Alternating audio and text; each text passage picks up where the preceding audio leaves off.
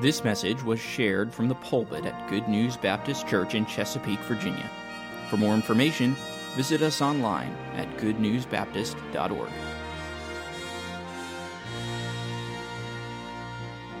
If you have your Bible, I just want to share one verse to start out, and that's 1 Peter 5 8. Now, I've been told I got to stay behind here because if I move to the right or left, I cease glowing, which I don't see how that happens because I have my own built-in glare system here. Uh, but uh, so, uh, but I'll, I'll, try to stay behind here. But uh, does anybody know what 1 Peter 5 8 says? And as we go through this, this is going to be a, a lecture, not a message.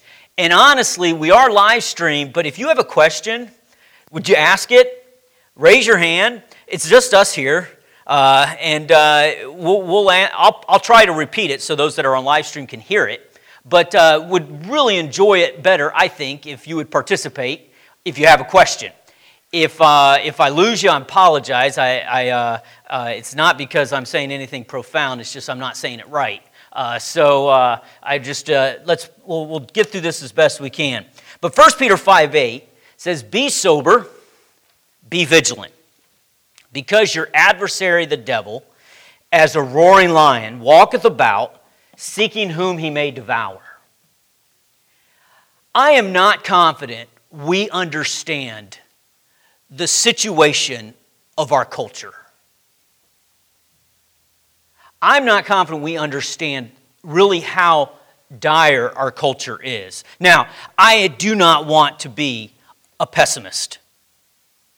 I don't want to be a doomsdayer. Honestly, I do feel that at times, as dispensationalists, we can become very pessimistic. Why? Because we're looking forward to the Lord's return. And we know that Times will get worse and worse and worse, and logically, then you would say, hey, let it get worse. That means he's coming back. But we still have work to do here.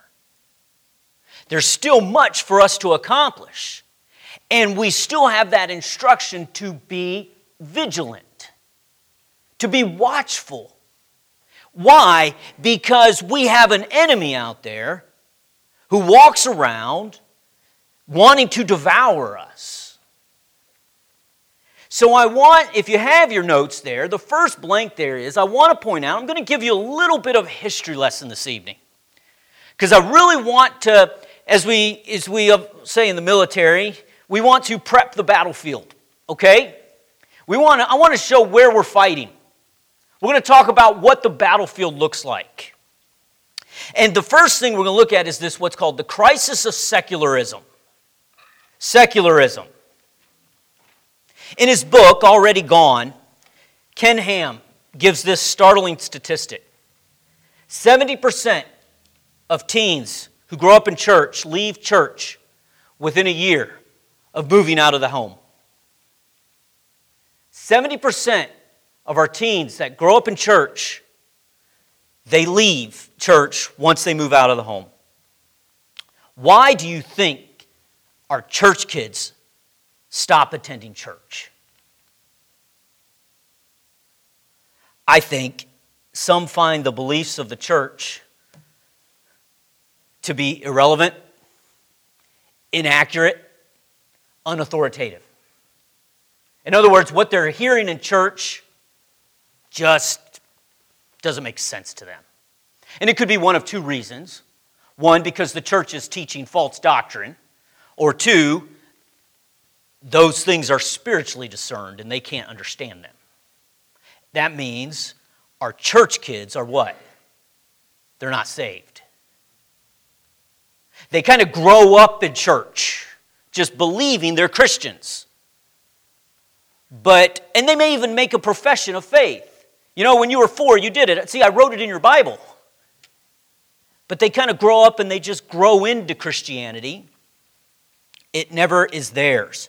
So that's one reason. I think another reason some find the church itself to be irrelevant. Well, the church is just, I mean, it's not teaching wrong, it's not teaching false doctrine. There's some saved people in it, but it's just kind of, they're not doing anything in their world around them. They just exist. The four walls here are, are keeping them in, and, and we're just holding on, waiting uh, with our heads in the sand, and just talking about the politics in the world and the impeachments and all that's going on in the world and how horrible it is, but we're not impacting our world. We're not doing much. And so the church just is going along with the, with the tide of, a, of our culture. So, my question is do we really even know the situation? And I think as we look at it, I, I think I'm going to paint a pretty bleak picture this evening. And I hope so, but not to the point where you leave here and say, you know what, I really need to go to Pastor Radisey's post traumatic stress class now, how to deal with it. Because I am going to give you the trauma tonight, all right? This is the traumatic truth. I think it has to do with our culture. I, and I want to look at how our, where we are in the 21st century. 2021. I'm still waiting for Y2K to happen. Uh, I work on a ship, and uh, we have sailors on board who were not alive when 9 11 happened. We're fighting a war on terror that is completely it's it's they don't understand it. We you know, and I'm finding, and I'm not that old. I was accused just the other day of I said, hey, I wanted I was talking to a sailor, and I was like, yeah, I'm trying to get home. I've got a, a son who has not met his grandparents, and she says, You have not met your grandchild?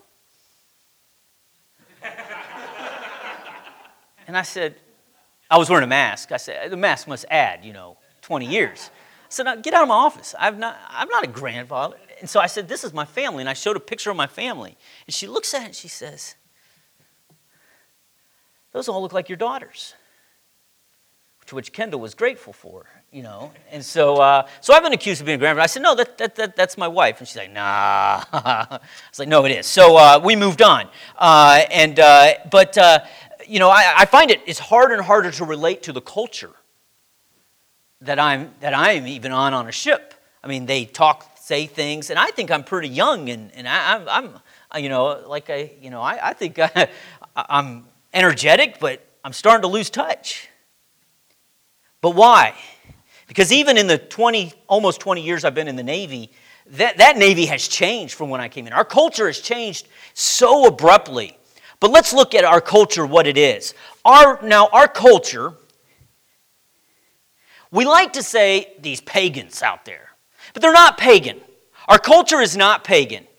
But neither is it Christian. Okay? It's not pagan, it's not Christian. Our culture has been secularized.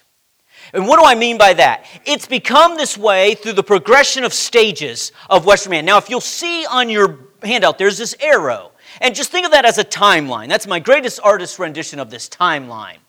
It began kind of in Western, in our Western thought, in our Western way of thinking, uh, there was, it started with mythology. And we can go back. We're going to kind of look at this from three different perspectives. We're going to look about, at it from a very philosophical perspective or a religious perspective, if you could say. And then we're going to look at it from a movement's perspective. And then we're going to look at it from some men who really influence the way we think today. And I hope it all makes sense at the end. But we can go back and we can say, well, there's this idea of mythology kind of influenced our culture. And mythology is literally just a collection of myths, especially belonging to a particular religious or cultural tradition. Now, in your best judgment, in your thinking there, where would we say mythology really influenced our culture? Hmm. Where do we get our culture from? Where did Western thought. Where did, was it born? There we go. Greece, right? We have the, Greek, the, the, that classic philosophy, and we have guys, and we'll, we'll mention some other names later, but we've got Socrates, and Plato, and Aristotle. And really, when they were bringing their philosophy, in fact, Socrates, he was killed, he was executed because he did what? He defied the gods little g, and plural. He defied the gods. And so he was executed, forced to drink hemlock. And Socrates and Plato and Aristotle, they, they, they began this, this classical philosophy really to combat this mythology. Now, we would never say, well, we believed in mythology, but as time went by, mythology gave way to theology in our Western culture. Theology, of course, is the study of the nature of God and religious belief. And that lasted for about a thousand years. And then our theology began to give way. And there's a lot of reasons, and I'm just hitting the tops of it here. We're not going to go into how and why all this happened, but theology gives way to this idea of philosophy or metaphysics, where now the inquiry into the first principles of things, including abstract concepts such as why are we here? How do we know what we know? What causes things? Who am I? What is my identity? What is time? What fills space? Those are the deep questions that were beginning to be asked. And that brought in this, this, this, uh, this new, ushered in, I should say, this new religion, really, of science. Science. And if you look at our Western culture, we're not religious. Everything revolves around science. Has that not smacked us in the face in the last year? You can't argue with anybody because it's all, well, you just don't believe science. And do you know what, what, what does the word science mean?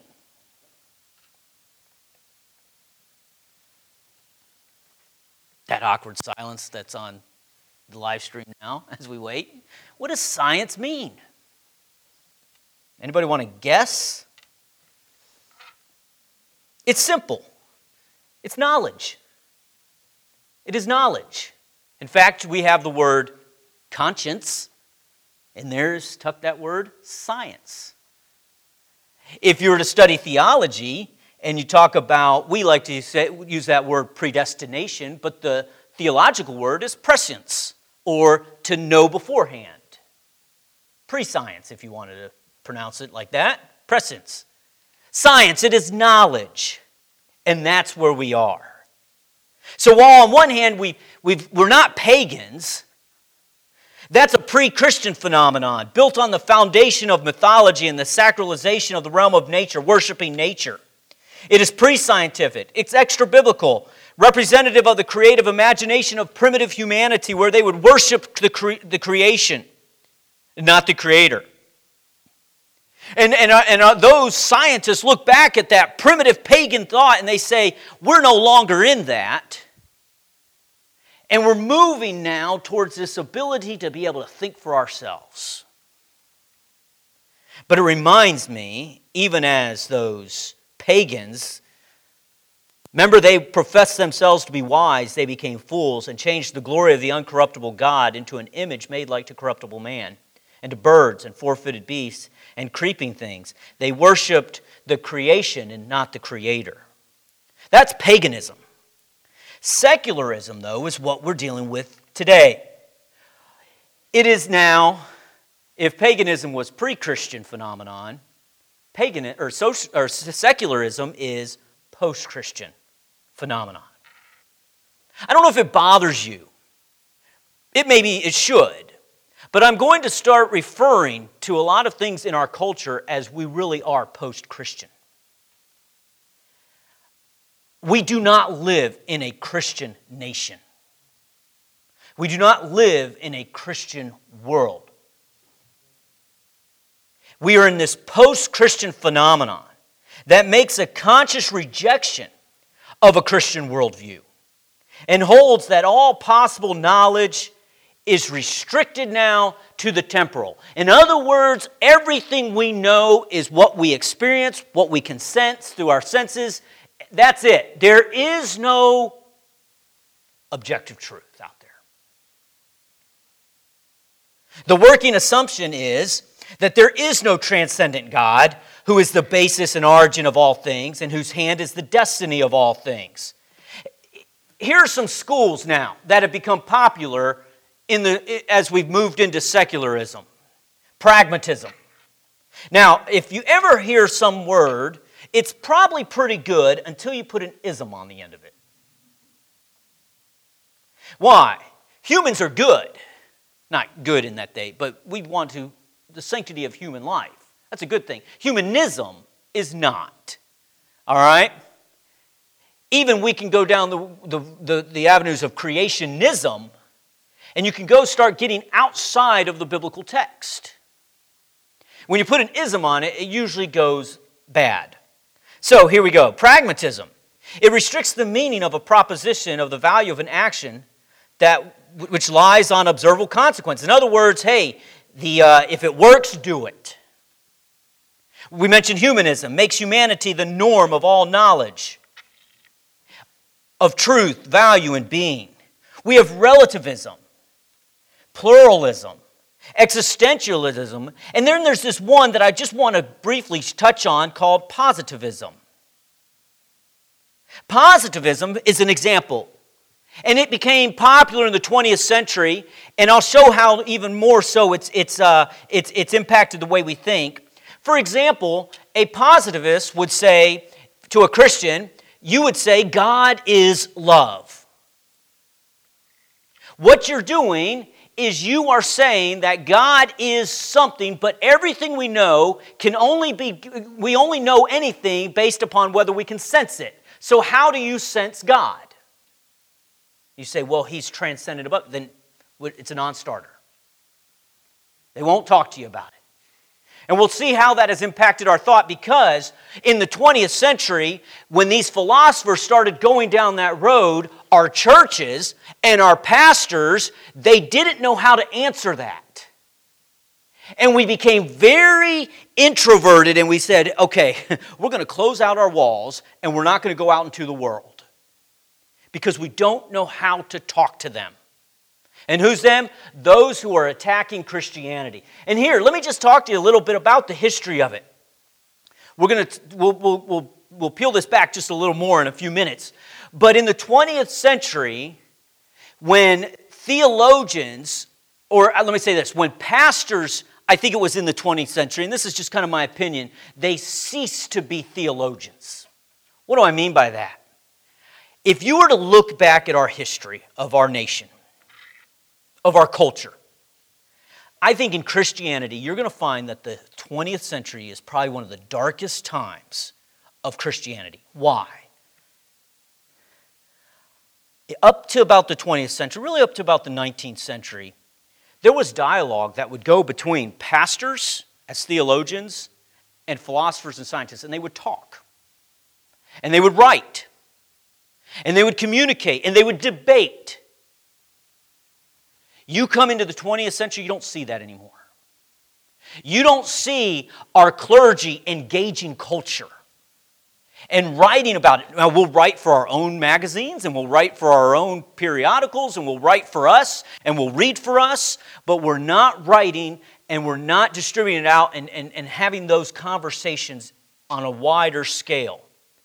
And I don't think it's going to ever change. I don't think we're ever going to get to it because of technology now. Because now we have this, this cacophony of sounds out there, even on the internet, where everybody has a blog and everybody can say anything and nobody's listening to anybody. And so now we're in this world where we are very secularized. Let me give you an example of it. Derek Bok he was the president of Harvard University. Now, he's going to talk about how they teach ethics at Harvard. But we're not going to, I want you to think if they could do this with ethical thought, think of this in theological terms. Does anybody know the oldest institution in the United or in America? Harvard University. Our first seminary. It actually was a pretty good seminary back in 1636 when it started all right? It's gone downhill. But Derek Bok in 1986, he wrote, this is 1986. He was the president of Harvard University, and he wrote in his president's report, he wrote the following Religious institutions no longer seem as able as they once were to impart basic values to the young. In these circumstances, universities, including Harvard, need to think hard about what they can do in the face of what many perceive as widespread decline in ethical standards. What he's saying is our religious institutions can't teach ethics anymore. And here's the reality if they can't teach ethics, they're probably not teaching theology either. Because your belief in God should determine how you behave. Okay?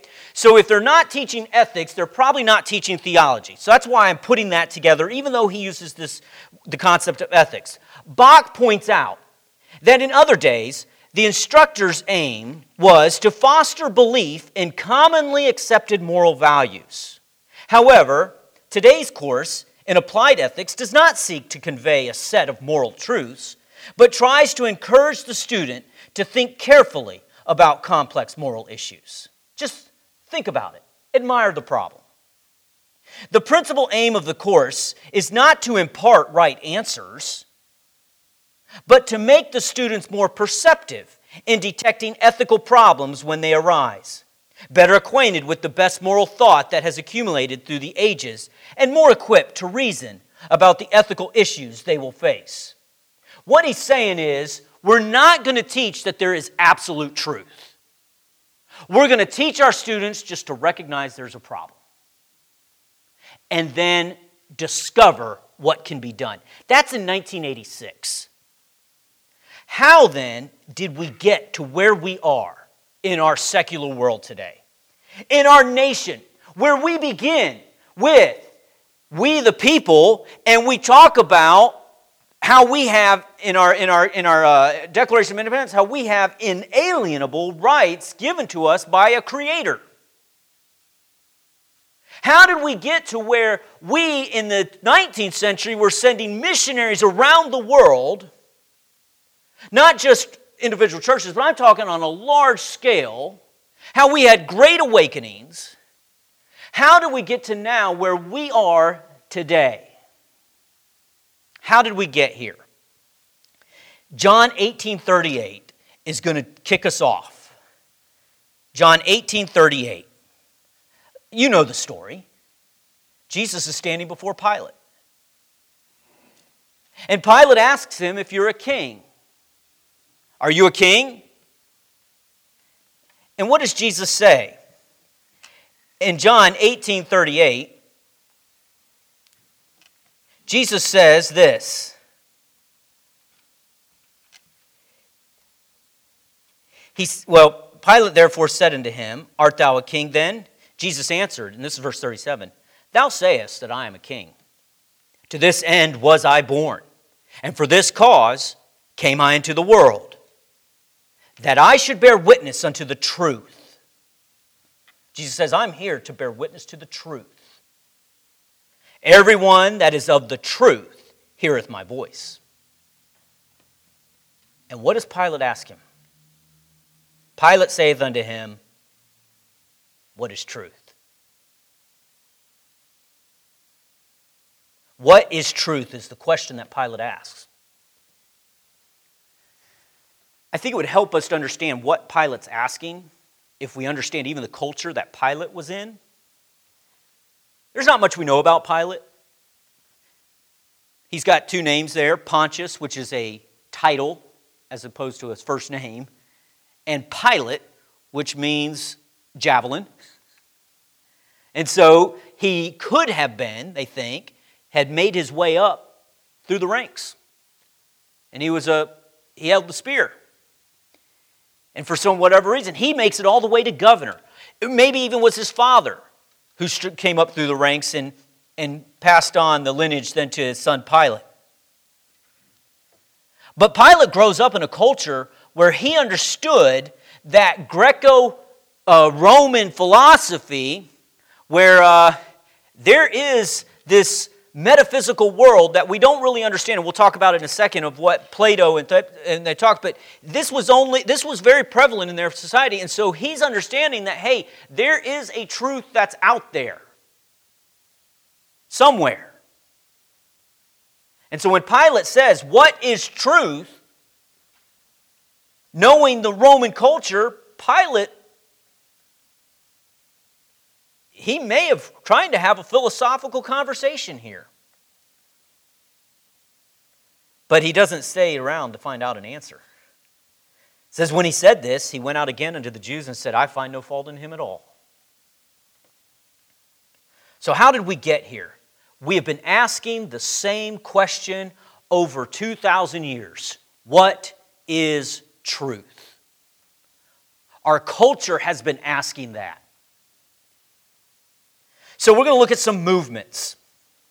Now, these, as I approach them, these are parallel, there, there are parallel movements throughout church history. And we're going to see them kind of touch and then drift back apart, and maybe come back together a little bit and then drift apart. These movements that are they're in church history, but what I'm going to look at is we're going to pull a thread through cultural history. Through cultural history. And we're going to look at and ask this question is what is truth? And how, in those different movements, in those different periods of time, did they perceive truth? And how it got us to today, where we are actually saying things like this Well, that's my truth. Have you ever heard that statement? It's very prevalent in our, in our culture. That's my truth. Hey, what's your truth? My truth and your truth should be the same because it's true. But we've gotten to this point where you can have your own, I can have my own, and for a while we had said, let's tolerate each other. But I think we're very quickly getting into now where it's you can have your truth, but if I don't like it, I will hate you for it. And I will put the hate back on you that you are intolerant of me. How do we get there? Well, in the Greco Roman era here, or classical philosophy, which, if we wanted to put it on a timeline, would probably be about 300 BC to 300 AD. Now, I say 300 BC, that's just actually, uh, Aristotle died in 322. And so we've got these philosophers who now are being kind of widely read Socrates, Plato, Aristotle. And they all came at it from this perspective that objective truth can be known or reasoned, you can know it, through some sort of correspondence to things. You say, what do you mean by that? What I mean by that is what we see in the world has a corresponding truth to it in the unknown. So I asked my daughter this question tonight. The chair she was sitting on at dinner. When did it come into being? And she says, I don't know. It was here when I was born. So that is very true. When did it come? And she says, Well, it's when someone made it. Well, what Aristotle, Plato were arguing about was well, what if that chair existed in your mind before it ever existed on the earth. And they would say that chair, the concept of the chair, is just as true as the chair itself. And they would argue about this. We will not tonight. We're going to move on. But what happened is over time, in about 300 AD, really about 312, when Constantine declared Christianity a legal religion and instituted the Catholic Church, and uh, that's the, really the beginning of the Catholic Church, and ushered in the Middle Ages now, you had a man come onto the scene quite a few years later, not in 300 AD, but quite a few years later, a servant of the church named Thomas Aquinas. And as he began to read Aristotle and Plato, but more specifically Aristotle, as he began to read Aristotle, he was saying, now wait, there is some truth to that, that there is some sort of truth out there that might actually be uh, manifested here on the earth. And he could go to a book like Hebrews and say, hey, the, the tabernacle on the earth, what do we know it as? It was a what? A shadow of heavenly things. And what Thomas Aquinas said was hey, you know, Aristotle wasn't far off. that hey there's this there's this ultimate reality and and and and he got even aristotle would get into this idea where hey there actually may actually be a created being. And thomas aquinas saying yeah it was god. And while those greeks the, in that philosophy they were little they were far out there but i can bring it in and i can syncretize it with scripture and he took it a step further and he says objective truth now only the objective truth that we that Plato and Aristotle were saying is something out there. He was saying, yeah, that something out there is the divine. It's God, the creator of all things. And we'd say, yeah, that, that's probably right. Because before the earth existed, before he spoke it into existence, in his omniscience, he knew what was going to be here. And so the earth was real even before it was created because it was already in the mind of God. But I think where he got where he had a problem was when he said objective truth only corresponds to the divine, but it's only manifested then through the church. You can't know it unless the church gives you that knowledge. So the church has to give you your knowledge, and you can get that knowledge through a couple ways. You can take the Eucharist, which was another form of the body of Christ, and it transformed when you took it. And he would, he would expound on this, on the philosophy, and he is the one who really brought into being this idea of the Middle Ages, of the church, and, and how we know what we know of objective truth. That lasted for almost a thousand years. The church had a handle on, on knowledge, on what people knew because it was the one who was in charge of giving it out. And if they didn't want, and, and, knowledge is power, if they wanted to control you, they wouldn't give you the knowledge. Until the Renaissance of 1300s. When it was discovered, at least they thought, that objective truth can be discovered in the natural world. Hey, I don't need the church to tell me what is true. I can look around me. Leonardo da Vinci starts studying the human body. Michelangelo starts painting and he's able to take what is in the natural world and he can put it onto a, onto a canvas or onto a chapel and he can say, hey, I can, I can see truth now. I don't need the church to tell me. And that was the seed in 1517 then to where a man named Martin Luther goes and he takes 95 problems he has with the church and he says, Hey, I don't need the church at all. I don't even need nature. All I need is my Bible. The just shall live by faith. And we come into the Reformation in 1500, probably the most influential event in our history outside of the cross. Because in our Western culture, I'm speaking of now, from that perspective, it shifted us from this idea of the church gives us all of our information to now, no, I can live by faith, I can read my Bible, I don't need the church. And in the Reformation, objective truth can only be discovered by a rational mind that is regenerated. So, in the Renaissance, they said, hey, you can come to truth. You can know what truth is by looking at nature. Your mind is part of nature. And that's where it started going. And the, and the Re- uh, Reformation said, whoa, wait, wait, wait, wait, wait, wait. No, we are fallen. We are incapable of knowing truth because we are fallen, we have fallen minds. And they said, the reformers said, the only way you can come to objective truth is if you discover it through your thinking that has been regenerated.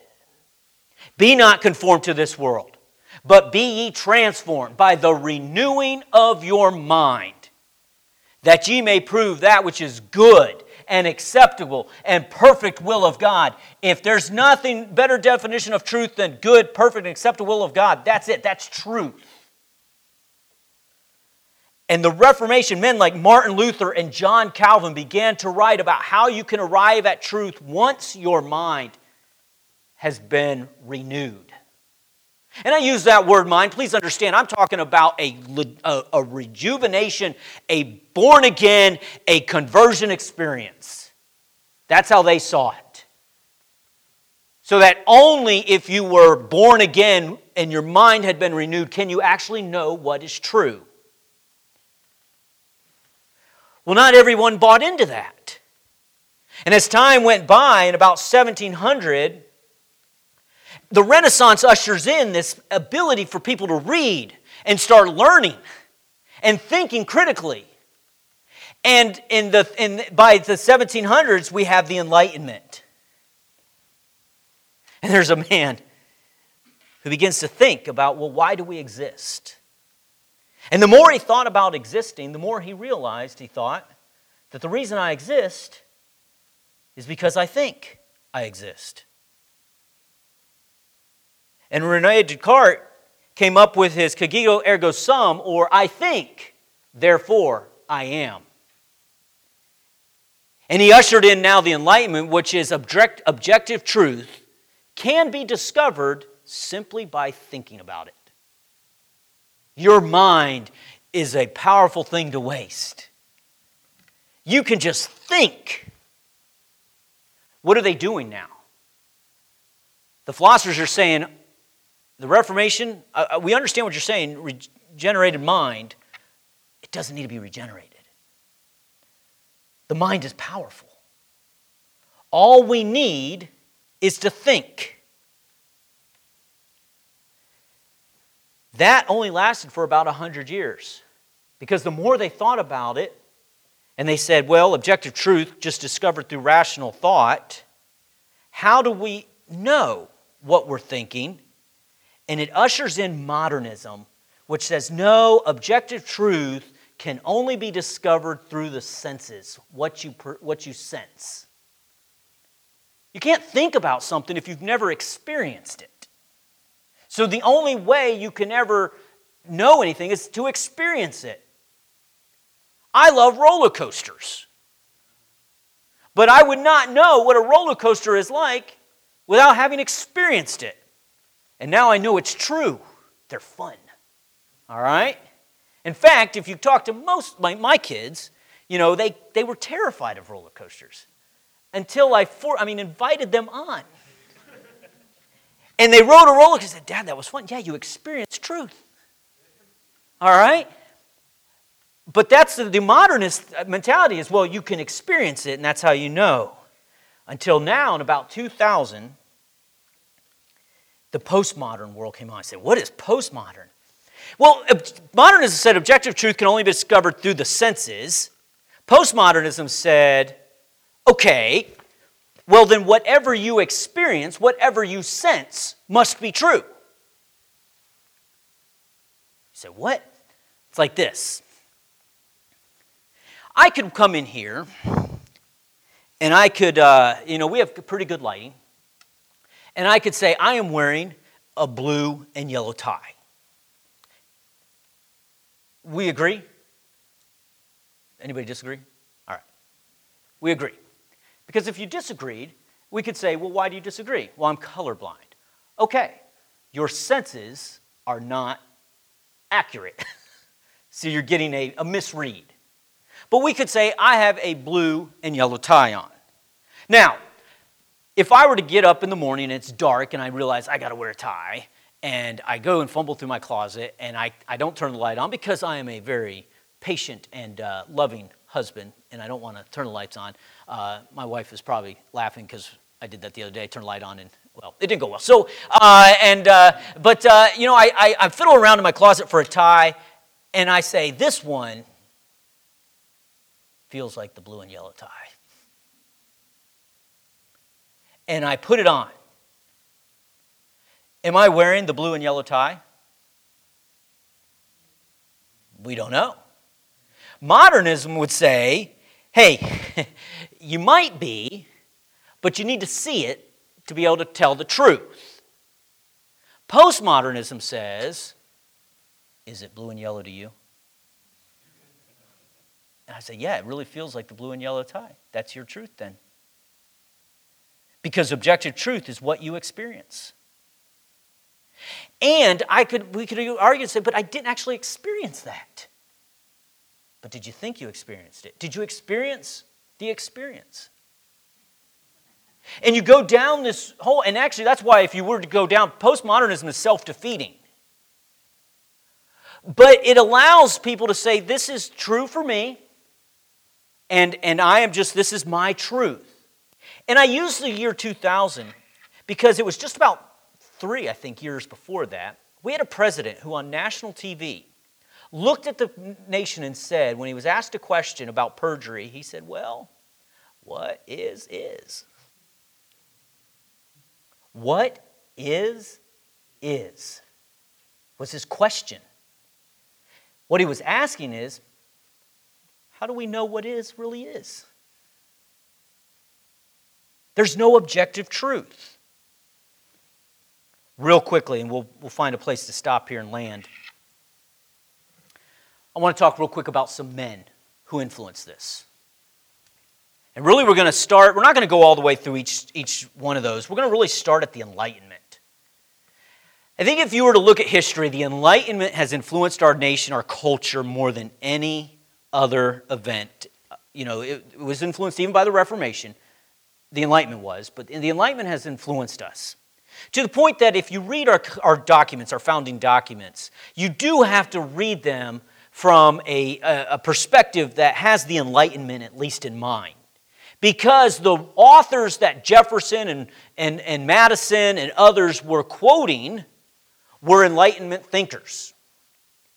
But I think there are four thinkers who have influenced our Western way of thinking. I am not going to be able to do them justice. We're just going to hit them brief, briefly. The first one is John Locke. John Locke.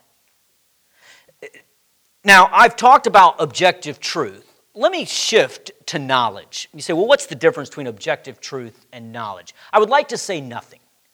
There's not really, because what we want to know, the truth, right? What we want to know is, is what is true.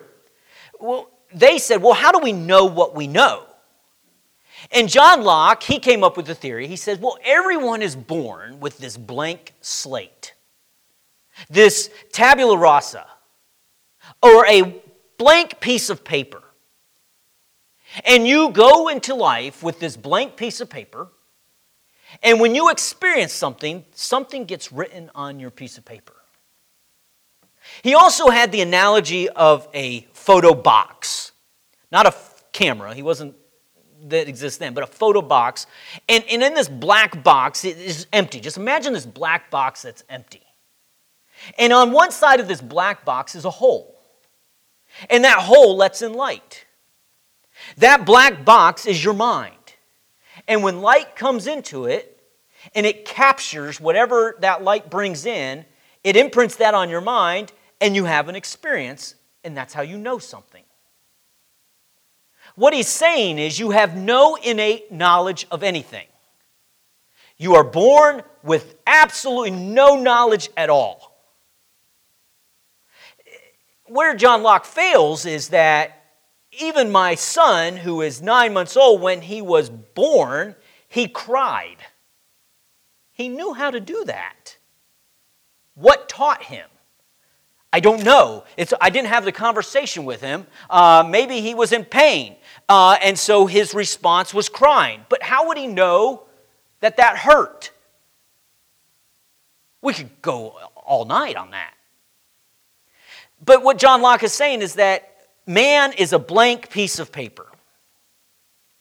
Well, there was a guy who started, in his years, he was 1632 to 1704. Uh, there was a guy that came after him in Scotland named David Hume. And David Hume began to look at this and say, I don't know if I completely agree with that. He said, you know, we can't just say that, uh, that man is this blank page and, and, has, no, uh, and, and has no innate knowledge. Uh, he says, but uh, you'd have to know to equate that with something. And he said the way we learn is through causality. And he said, What does that mean? What he said was the way we get knowledge is we experience it and we observe it and we tuck that into our mind. And here's what he's saying. Let me give you the example he gave. Imagine billiard balls on a, on a table. And when you hit one, it hits the other. What happens to that other billiard ball? It moves. One caused the other to happen. What David Hume was saying said was when that happens, that billiard balls, there is no knowledge in those balls. Everything is up in your head. And the only reason you know that when that one ball hits the other ball is because it's happened before. And so he says we actually can't know anything about the future. We can only look behind us and say, well, it's happened before, and it's more probable than not that it will happen again, but I actually don't know. I don't know if the sun's going to rise tomorrow because I've never experienced that. I do know it rose today. And the odds are it will rise tomorrow. But I don't know that. He would go on to say, well, not only that, we don't even know if anything exists. I can't even tell you if those billiard balls exist. Because there's nothing within them that says to me, you exist. He says, You know, now that I think about it, I don't even know if I exist. Because there's nothing in this world that tells me I exist. You say, Well, that is depressing. he introduces skepticism. In fact, skepticism at the time was kind of laughed at it as absurd. Just like you say, that, that doesn't make sense. And David Hume, he would even go back and he would say, he, he, he, he talked once, he says, when I would leave my study and go, you know, play cards or play a game or talk to my friends, uh, I'd forget all the stuff that I had t- written about. And he says, and then I'd come back to it a couple days later and be like, man, kind of absurd. he didn't even believe himself. And it wasn't popular in Scotland or in England at the time, but it did become popular in the 20th century, and we'll see why in, in a little bit. So, David Hume, Man has no innate knowledge, only learns through repeated cause and effect or habit. So, Immanuel Kant, though, is our next guy who he begins to look at this and says, Well, David Hume, uh, it didn't make a lot of sense. But Immanuel Kant says, You know what, though? I do think we have innate knowledge. There is something that is within us that, that tells us what to do. In fact, he says, within us, we even we have moral behavior that we know what is right and what is wrong. And, and, and, and we have this innate knowledge and we experience something and we measure it up against, well, what is the right response or what is the wrong response? And he says, human condition has imperatives that we must live by. Now, you may look at that and say, well, that sounds pretty good. Immanuel Kant, you know, even the Bible, doesn't it say that the, the, uh, the, the law of God is written on their hearts? Yes, it does. And so we'd say, Immanuel Kant, mate, you're right on. But what Immanuel Kant got to was he said, We have these innate behaviors, these innate abilities. Guess what? We don't need anything or anyone else to tell us what's right or wrong. It's within us. We don't need a Bible, we don't need God. We just need humans to think about doing right and wrong because it's within them, they will do it all of a sudden we've gone a little too far, right? Can you see the problem with that? Where now he's saying, this is morally relative now, that I, I am the arbiter of truth. I'm going to do what is written within my being to do.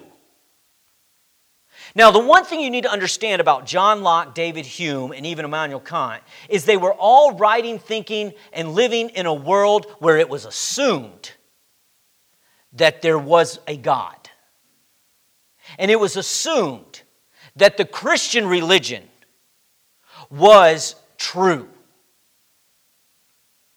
But then comes George Hegel, who looks at these moral imperatives that says man is innate with certain knowledge, and he says, You know, I don't think so. He said, what we need to look at it is like this where when something happens, we have an event Well, let me say it like this. When you got in your car tonight and you drove here, how did you know which way to go?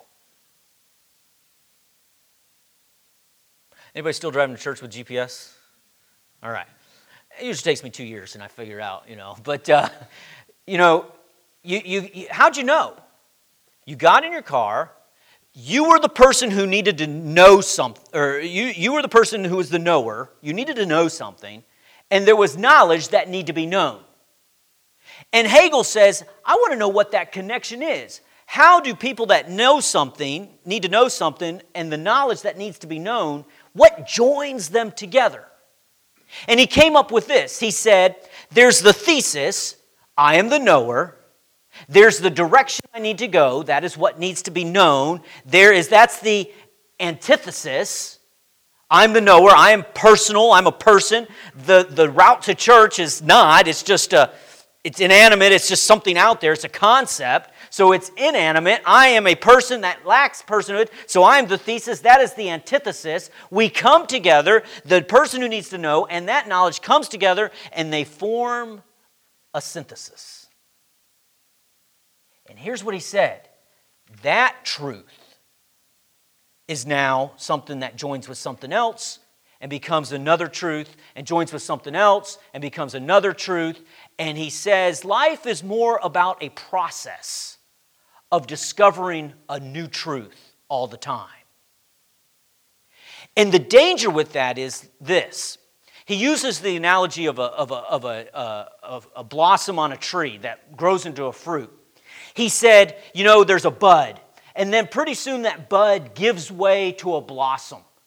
And after a while, the blossom gives way to a piece of fruit. And he said it was never wrong to be a bud, but that really wasn't the fruit of the, that wasn't what was meant for that tree in its entirety. To be the fruit, then it dies, and then it repeats the process. And he says, when it comes to discovering truth, it's just a process in life. You learn something, you synthesize, it becomes your truth. And you can have, you join with something else, and it becomes another truth. And he said, there is no absolute truth. Hegel has influenced our thinking. You say, I've never heard of Hegel. No, you haven't. But here's where he's influenced our thinking. And we're done. He was a German, and he influenced our seminaries in Germany. And those seminaries in Germany influenced our seminaries in the United States in the 20th century. And not just our seminaries, but our colleges and what we have now in our postmodern thought, when we now go and evangelize and tell people about God, the God of the Bible, we are now, at least in my experience out in the world, we are wading through so much baggage of what they've been taught in public institutions that we are almost like two ships passing in the night. We're not even connecting with each other. Because I'm using terminology that I grew up in my church hearing on repentance, on salvation, on things, and I'm using a Bible that, that uh, uh, I'll, I'll share with them chapter and verse, and they don't even believe. Not just the Bible, but they don't even believe the God of the Bible. Now, where are we going to go in this, this class? We're going to look to say, how do we break through those barriers, but not compromise the truth of the Bible? Because my whole point in tonight was discovering where is truth? Objective truth. Jesus said, I am the way, the truth, and the life. We have to point them to Jesus. That is the truth. But he does, they have to come to Jesus not on their terms, but on his. But what I've just painted for you is the baggage that we are dealing with in our culture, in our world. Even as I talked, some of the things I said you kind of resonated with and said, you know what, that kind of makes sense. Oh, wait, what if we take it to this next conclusion? It, philosophy sneaks in. It's in our thinking, it's in the way we do things. And so next week we'll say, well, what do we do about it? and we'll start really looking into how we handle apologetics. Uh, as, like I said, tonight was bleak. We live in a pretty bleak world, but we have the answer.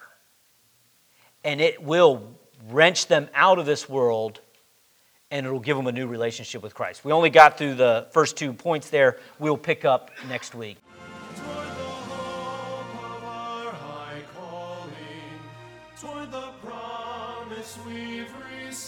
Thank you for listening. If you have questions about your relationship with God, or you would like to know more about the ministry of Good News Baptist Church, please visit us online at goodnewsbaptist.org or call us at 757 488 3241.